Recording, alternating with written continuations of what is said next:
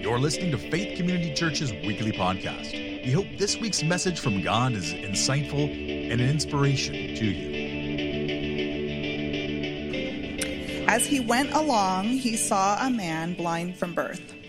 His disciples asked him, Rabbi, who sinned, this man or his parents, that he was born blind? Neither this man nor his parents sinned, said Jesus, but this happened so that the works of God might be displayed in him. As long as it is day, we must do the works of him who sent me. Night is coming when no one can work. While I am in the world, I am the light of the world. After saying this, he spit on the ground, made some mud with the saliva, and put it on the man's eyes. Go, he told him, wash in the pool of Siloam. This word means sent. So the man went and washed and came home seeing. His neighbors and those who had formerly seen him begging asked, Isn't this the same man who used to sit and beg? And some claimed that he was, and others said, No, he only looks like him. But he himself insisted, I am the man. So then were so then, how were then your eyes opened? They asked. He replied, The man they call Jesus made some mud and put it on my eyes. He told me to go to Siloam and wash. So I went and washed, and then I could see. Where is this man? They asked him. I don't know, he said. John 9, 1 through 12. Thank you for reading God's word, Dana. Let's pray this morning. God, again, seems like over these months of 2022, I'm coming before you going, okay, can you help me in my weakness um, to speak? And here we are again. And so I ask this morning, God, that in my weakness, your spirit, and today is the day of Pentecost, that as the spirit is at work and is powerful, is greater in his power than my weakness. And we want to hear from you about blindness in our lives. Um, we all carry it in different ways. And I pray that you would help me to communicate what you want me to say. And we pray this in Jesus' name. Amen. Yeah, today is Pentecost, and some and our kids are going to be celebrating that. It's the it's the day when uh, Jesus, after Jesus had ascended into heaven after his resurrection, the Holy Spirit comes, and scholars say in the Book of Acts that's the beginning of the church age when the Holy Spirit descends and empowers believers to be missionaries of the gospel, the good news, and so that's what's going to be celebrated today. You might see some of that celebration spilling out into linger longer with the kids. But um, I want to just start by saying this. You know, I, this week when I was kind of in isolation, I could kind of once in a while sneak out of our the slider door in our bedroom and just look out in our our backyard garden that Alita has done so much work on. It's loaded with beautiful flowers and you know native plants and things like that. And to, to I was thinking to be blind and able to, and unable to see the beauty of God's creation I was thinking, man, that would just be such a tragedy. It's just like a feast for my soul to see the beauty, you know, of God's creation. But I was also thinking there is a condition that is worse than being completely blind. And it's the condition of thinking you are seeing completely clearly while actually being more blind than you know. That's a worse condition. Um, let me try to explain with one, and I could have picked many, but one example from my own life. The example is this.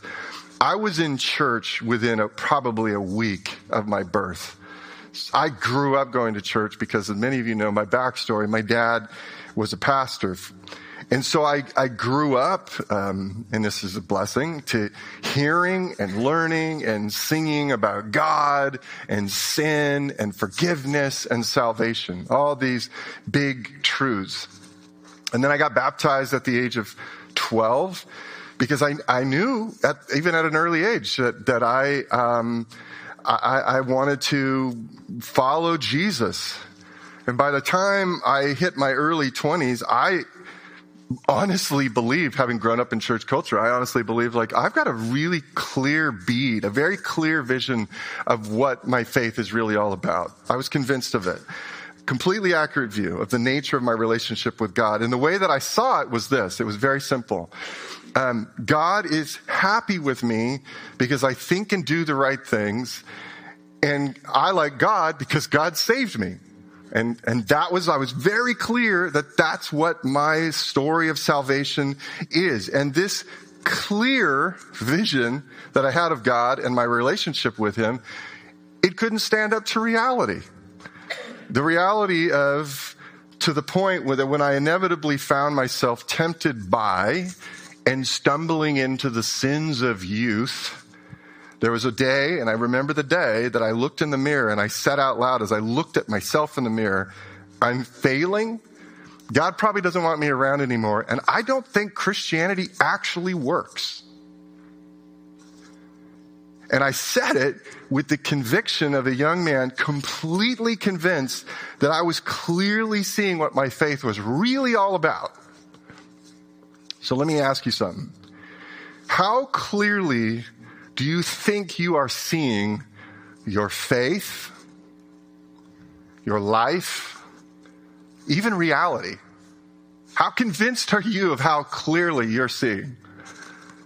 It, is it possible that you think you're seeing with completely clear vision while actually being more blind than you know? Is that possible for all of us in this room? Is it possible that you're more blind than you know to who God actually is? More blind than you know to what God is actually at work trying to do in this world that He's created? Is it possible that you're more blind than you know to sin in your life? Sin. It's crouching, it's creeping around in your life. The stuff like lust, pride, greed in a consumptive culture, gossip. That's actually hurting both you and others more than you have been self deceived to admit to yourself. Is it possible you're more blind than you know to what the richness of the reality of the good news and the gospel actually is and how it can inform joy in your life on every given day, even the worst days of your life? Are you more blind than you know to dangerous allegiances in your life that are more in line with the world's kingdom than the kingdom of Jesus? And maybe it's so dangerous an alliance that the alliance even says it's part of the kingdom of Jesus and it ain't. And you're blind to it. I'm going to say something that's a bit uncomfy if I haven't already said some things that are uncomfy. We are all in some state of thinking we're seeing clearly while actually being way more blind than we know. Now, probably for many of us who are here, and I'm going to include myself in this, for many of us, it's a kind of a more of a minor state of blindness in some area of your life that the Holy Spirit wants to talk to you about today. But I also know that within my hearing, there are some who may be way more blind, dangerously blind to stuff that you think, I'm seeing this clearly, and you are blind as a bat. We're almost at the end of our study. Look again, look closer. It's in the book of John. And what we've been doing is we've been studying what John calls in the book of John sign miracles. It's his attempt to go, I want to talk to you about these real life events that are miraculous, but there's something in the event that points to something even more ultimate. John says it like this. He says, these are signs through which Jesus revealed his glory. And so we have seen the ultimate realities of Jesus Christ found in each sign. You remember way, way back, we all got a little uncomfortable when I put on a party hat? Remember that? We saw how Jesus turned water into wine, and we saw that that points to something more ultimate that He is the source. The kingdom of God has done, and He is the source of every joy that actually comes into our experience. And He's the joy that's breaking into the brokenness of now and will come in its fullness in eternity. And I said, and if you want to dare to kind of remind yourself of that, you can wear a party hat, or you can just laugh at me. When Jesus healed a very sick boy, Nick Hart preached on this, we saw the more ultimate that Jesus reveals himself as Jehovah Jireh, the one who is the healer, the source of all healing in the world. When Jesus commanded the lame man to pick up his mat and walk, remember that narrative and name that he had given himself? I'm lame. I'm never going to walk. For 38 years, I've been stuck here. Woe is me. I'm never going to walk again. He had a name and a name badge on it, and that says, I'm lame. And Jesus comes into his life and he says, pick up your mat, rise again and walk. And we saw through the event the more ultimate reality that Jesus is the ultimate restorer, whose ultimate end is the total restoration of everything, not just body, but the mind and the spirit and the names and the narratives that we give to ourselves. He's the restorer. And then when Jesus walked across the surface of the stormy Sea of Galilee last week when I preached, in my bedroom, stacked with all the pillows that I could find to put my phone in front of my face. We saw that Jesus, beyond that event, there's something more ultimate, more than just walking across the water, that Jesus was revealing himself as the great master over all chaos you and I will ever face in life. It's a lot of revelation. So be ready to dive into John chapter 9, verse 1 as Jesus approaches a blind man. Now, the interesting thing about this sixth sign is it's actually, there's more going on than just physical blindness. Jesus is going to deal with two forms of blindness, physical and spiritual. And something I'd never really quite seen before until I really studied it this week. As Jesus launched his earthly ministry, let's get a little bit of meaning, the fuller context of this as we dive into it. When Jesus launched his earthly ministry, some of you may remember this, he preached his first sermon in his hometown. Little, little town of Nazareth. And in the synagogues, the tradition in the synagogue is that grown men who are participants in synagogue life can read scripture. Jesus was a grown man in his early 30s. And on that morning, he took the scroll in that synagogue and he read from the prophet Isaiah. And, and here's what he read. The Spirit of the Lord is on me because he's anointed me to proclaim the good news. And he goes through and he lists, here's all the good news. And one of the things it says is recovery of sight for the blind. This was God's promise from the Old Testament that here's what God was going to do. God's going to be faithful and he's going to be faithful to his promise to bring in an eternity of Jubilee. The kingdom of God will dawn with an eternity of Jubilee. And with it, one of the things that's a marker of that kingdom is the people who are blind will start to see. And Jesus rolls up the scroll and he hands it to the attendant and he sits down while boldly saying, Today, scripture has been fulfilled in your presence. And people go, What? Just before the passage we're going to read, Jesus says this in John 8 12. If you have your Bible open, you can flip to it to see is Andy accurately saying this? Is this true? Is this true? John chapter 8, verse 12, Jesus says this I am the light of the world. Whoever follows me will never walk in darkness, but will have the light of life. So what's happening before we even get to this passage is Jesus through the book of John and in the gospels, he's constantly presenting himself as God's fulfillment of the promise this eternity of Jubilee that with it comes blindness disappears and God's kingdom has now dawned because Jesus is now here and with it God is making it possible for his people to see reality in increasing measure as God sees reality. That's part of the Jubilee of the kingdom. So now, here's we get into our passage. Jesus walks up to a man born blind. He, he had never been able to see ever in his lifetime. And all the people around him who were in his community, his family, his friends, they all knew it. He's never been able to see. And he comes up to this man and he's going to deal with the issue. But the first thing that happens, he has to deal with the first issue first with his disciples, which seems to be a tradition with Jesus. He has to deal with our issues as disciples first before he gets to what he's got to do. And what happens is he has to address theological blindness in the disciples. Look at what it says in the passage. In verse 2, the disciples rudely turn the man into a theological debate. The man's suffering with blindness since birth, and they go, Can we have a theological discussion about this guy? They say, Rabbi, who sinned? This man or his parents? And I want to be like, I want, if that was a skit, the man in the skit would have to say, Hello, I'm standing here. I'm here. And they say, who, who sinned? This man or his parents? Here's the translation of that. Here's what's going on. Jesus, our worldview, and Jesus, you got to know this. This is the culture of the people of Israel. Our whole worldview says that sickness and struggle and suffering, they come into your life because someone, somewhere did something wrong. That's how the world works. Right, Jesus?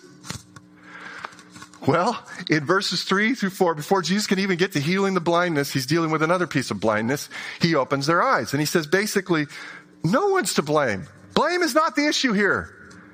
This man's blindness is an opportunity for God's good to be displayed in his life and for everyone who's watching.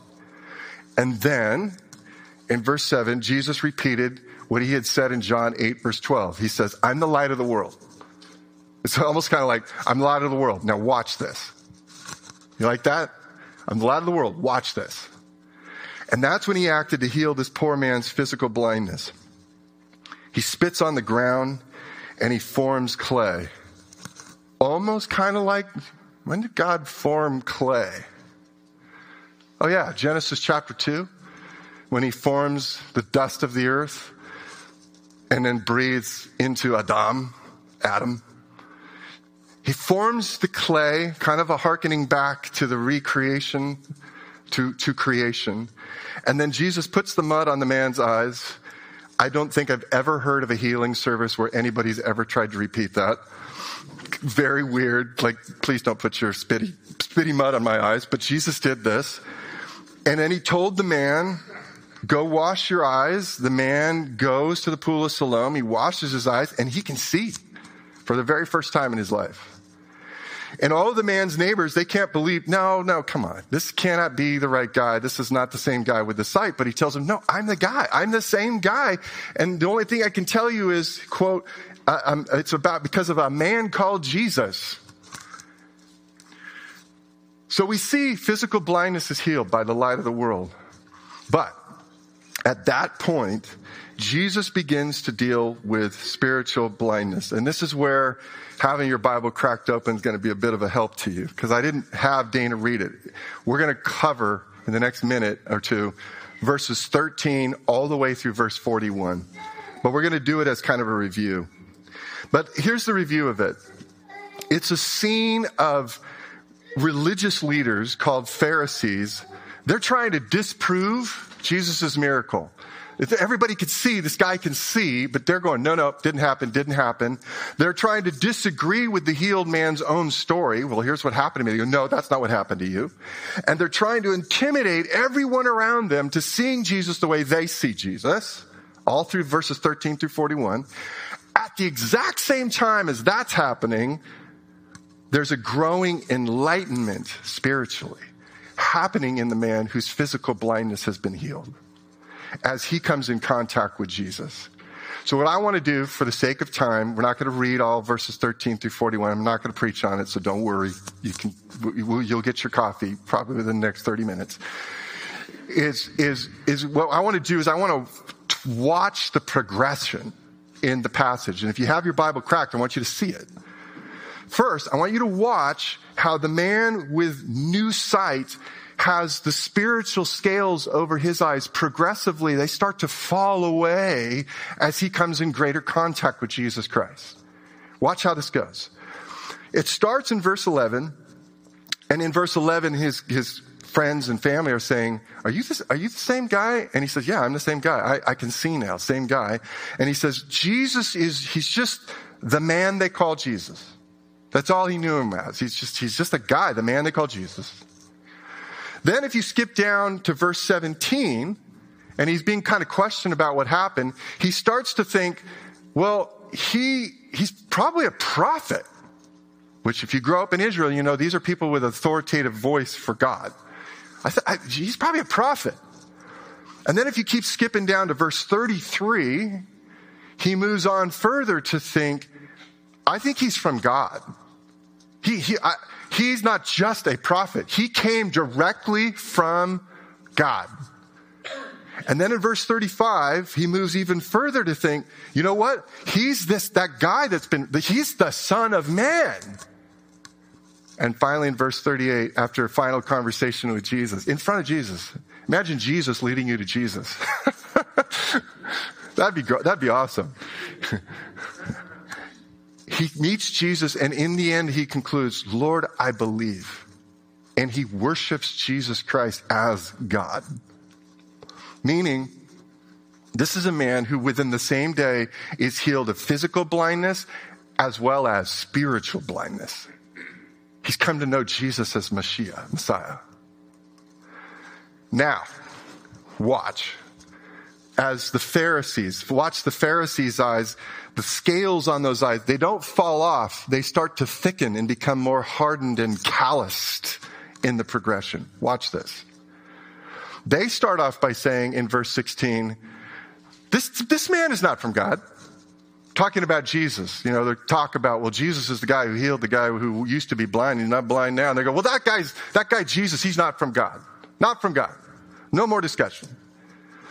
Then they work harder to deny the miracle. If you skip down to verse 18, and then they claim, well, no, now we're just going to say that the guy never was blind ever to begin with. Even though everybody knows he's been blind ever since birth, we're going to go all against that and say, no, he was never blind.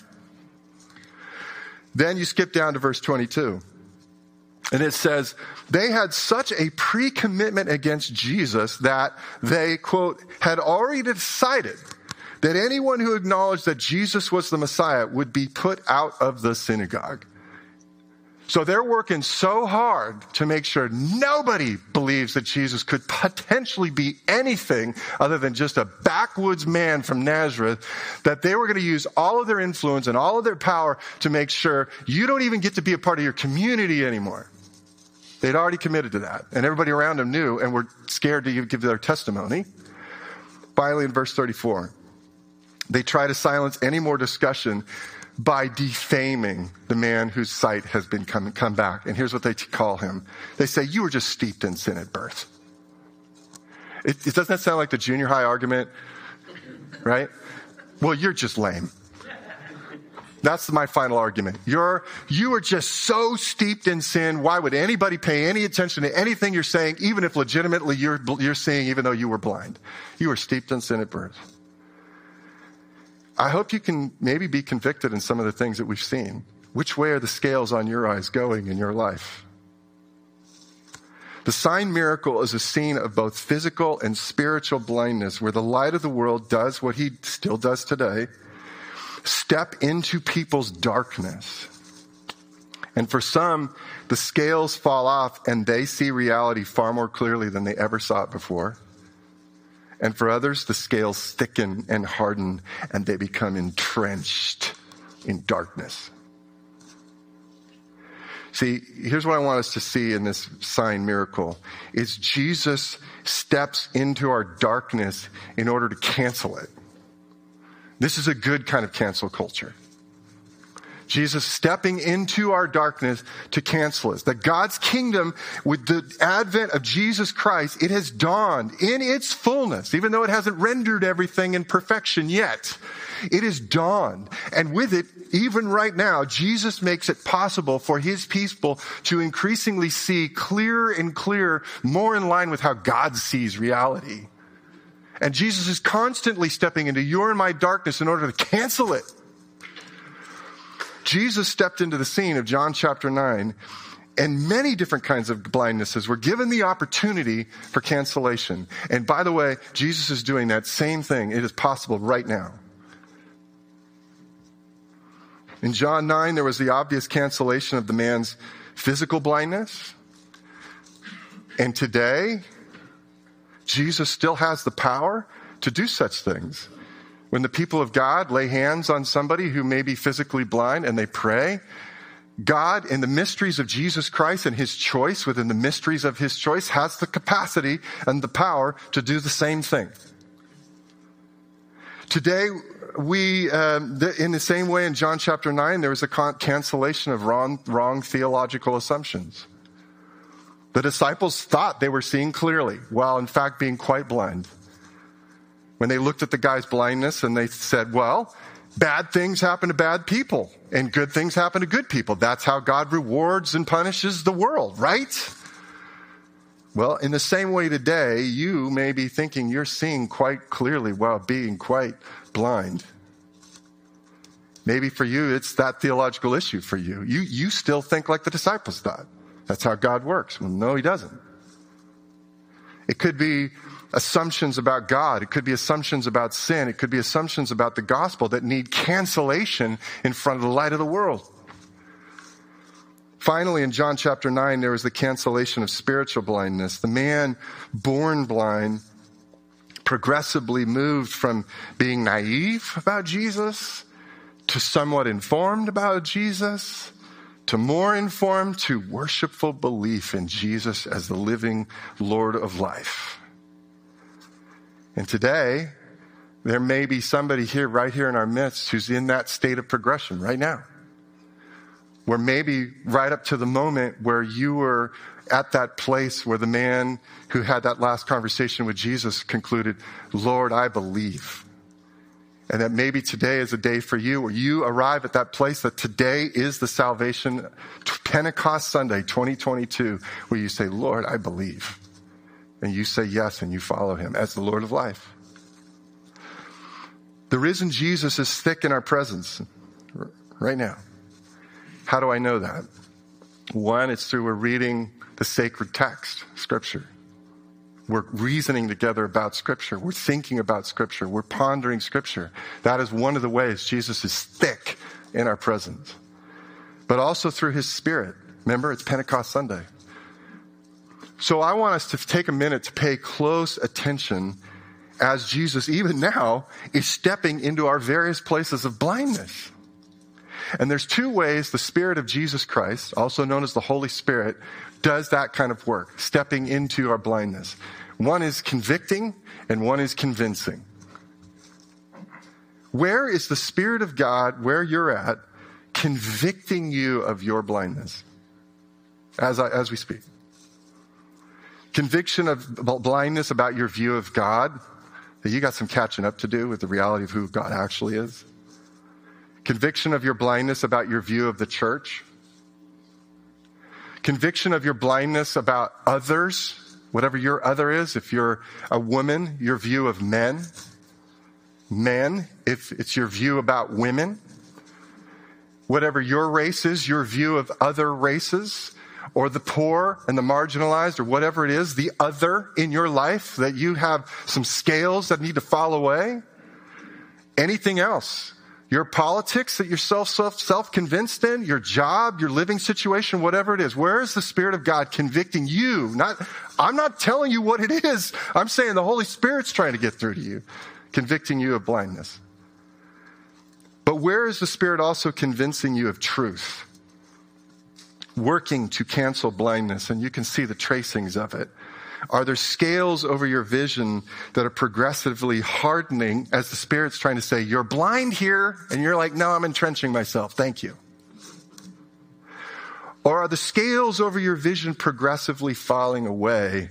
And are you willing for them to fall away as the Spirit works? What I want to do is I want to take a moment to do a spiritual discipline as we do this together. We're going to sit in silence for a second because I believe it's often in the silence that usually terrifies us that the Spirit can whisper and implant in our mind thoughts that are from the Spirit. And so what I want to do is I want you to pay attention to the thoughts that the Spirit of God are planting within you that are thoughts related to convicting or convincing and sit in silence and listen to the Spirit. Let's just be silent for a few moments.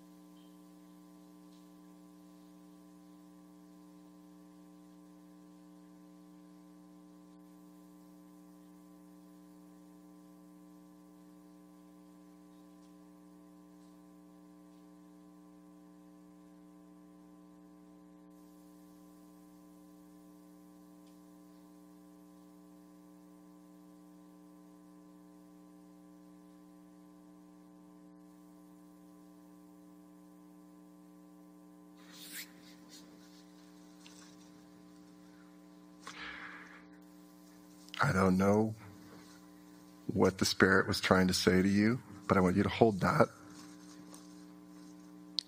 And here's the appeal. Right after looking at, my, at myself, about 20 years old, in the mirror, and saying out loud, I'm failing. God probably doesn't want me around anymore. I really don't think Christianity works. I decided the smartest thing to do would be to keep my distance from God, which is what I did. I stopped going to church, which is a dangerous thing to do when you're a preacher's kid. I told my family and my friends I wasn't sure if I even was a Christian. I just said that, which included the drummer in my band, who I had just been a part of leading to Jesus. I told him that. True story. I thought if being a good Christian means being good in order to stay on God's good side, then I can't lie anymore. I can't, I'm proving I can't consistently be good. No matter how I try within the powers, weak as they are, within me. I, I can't be consistently good, which means I'm going to fail to stay on God's good side, so I can't lie anymore. And probably about six months, maybe something like that, I kept my distance from God. No church, no nothing. Don't talk to me about God. I'm not reading my Bible. I'm not praying. One day, I brought my old Bible to the pool. And I've been thinking about it this week, like, what in the world? Why, why would you do that? When you're in this commitment to keep your distance from God, why, why would you do that? I don't know. I, I, honestly, I can't explain to you. All I know is I have a memory of being at a pool and trying to crack open the Bible. Because here's the thing. A critic of God can never be too careful when cracking open the Bible. But I flipped it open and I landed in Paul's letter to the church at Galatia, Galatians. And I read these words, which I'm going to put up on the screen here in a second. But these words became so powerful to me. I wrote them on a little slip of paper that I slipped into my wallet and it, you know, got all sweaty and nasty and all that stuff, but it was in there for well over a decade as my reminder. And this is what I read. I have been crucified with Christ. And I no longer live, but Christ lives in me. And the life I live in the body, I live by faith in the Son of God who loved me and gave himself for me. Galatians 2:20. And I don't know how else to explain it. Suddenly Jesus met me on a pool deck. And his light, it rushed in and darkness began the process of cancellation in my life. And I began in that moment to let go of my familiar darkness. By the way, scary to say, familiar darkness that had been formed within church culture. I began to let go of a familiar darkness to fully embrace the reality of the actual gospel, which is, it's not my goodness, it's God's grace that keeps me safe before God. And I began to learn what that actually means. And I want you to hear this. Jesus steps into our darkness to authoritatively cancel it. And here's what that means for us. Embrace the light Jesus brings instead of clinging to your familiar darkness. And why is it that we Christians are good at clinging to familiar darkness? I don't know what that is. Now, let's be honest. It is really easy to remain in a familiar darkness. It's super easy. Here's why. I'll give you three reasons. Number one, reason why it's easy to cling to familiar darkness. One, it's familiar and we like what's familiar. Number two, it has been created by our life story, the functions and dysfunctions, the victories, the victimizations, the truths and the untruths of our upbringing and our culture around us. That's the second reason. And the third reason why it's easy to stay with familiar darkness is it is just, it's, it's easily and consistently perpetrated by echo chambers we place ourselves into the echo chambers of culture, the echo chambers of social media and cable news networks and relational networks and all these other things. And it's just easy to just keep fostering the echo chamber. And so we just stay in the familiar darkness. That is why for the rest of our lives, Jesus is going to keep stepping into our familiar darkness to shine his light. We just spent a few moments of silence trying to listen to the conviction and possibly the convincing of the Holy Spirit. The question is, are you, are you going to turn away from the light because it makes you squint and squirm and so suffer a hardening of the scales over your eyes? Or will you embrace the light? And even if it makes you squint and squirm, follow it to the fullness of Jesus' revelation for you and experience the scales over your vision falling away in order to see life and faith and the kingdom and reality more clearly and more fully than ever before. And that's going to be a process for the rest of our lives. There is a writer, her name is Carolyn Schroeder, who once wrote this observation. I've shared it with you before years ago. Some people change when they see the light, others change when they feel the heat. Staying in familiar darkness, you're going to experience Jesus' love. And here's how. You will experience Jesus' love if you want to embrace a familiar darkness, his love expressed in the form of heat in your life heat. But embracing the light, no matter how much it initially makes you squint or squirm, will bring us life and peace. I'm going to invite Rodney and Todd, come on back up, guys, um, and get set to lead us in music. Look, I, I know I've lived it and I'm still living it. I know how easy it is to feel like I, I'm comfortable with the way I see things.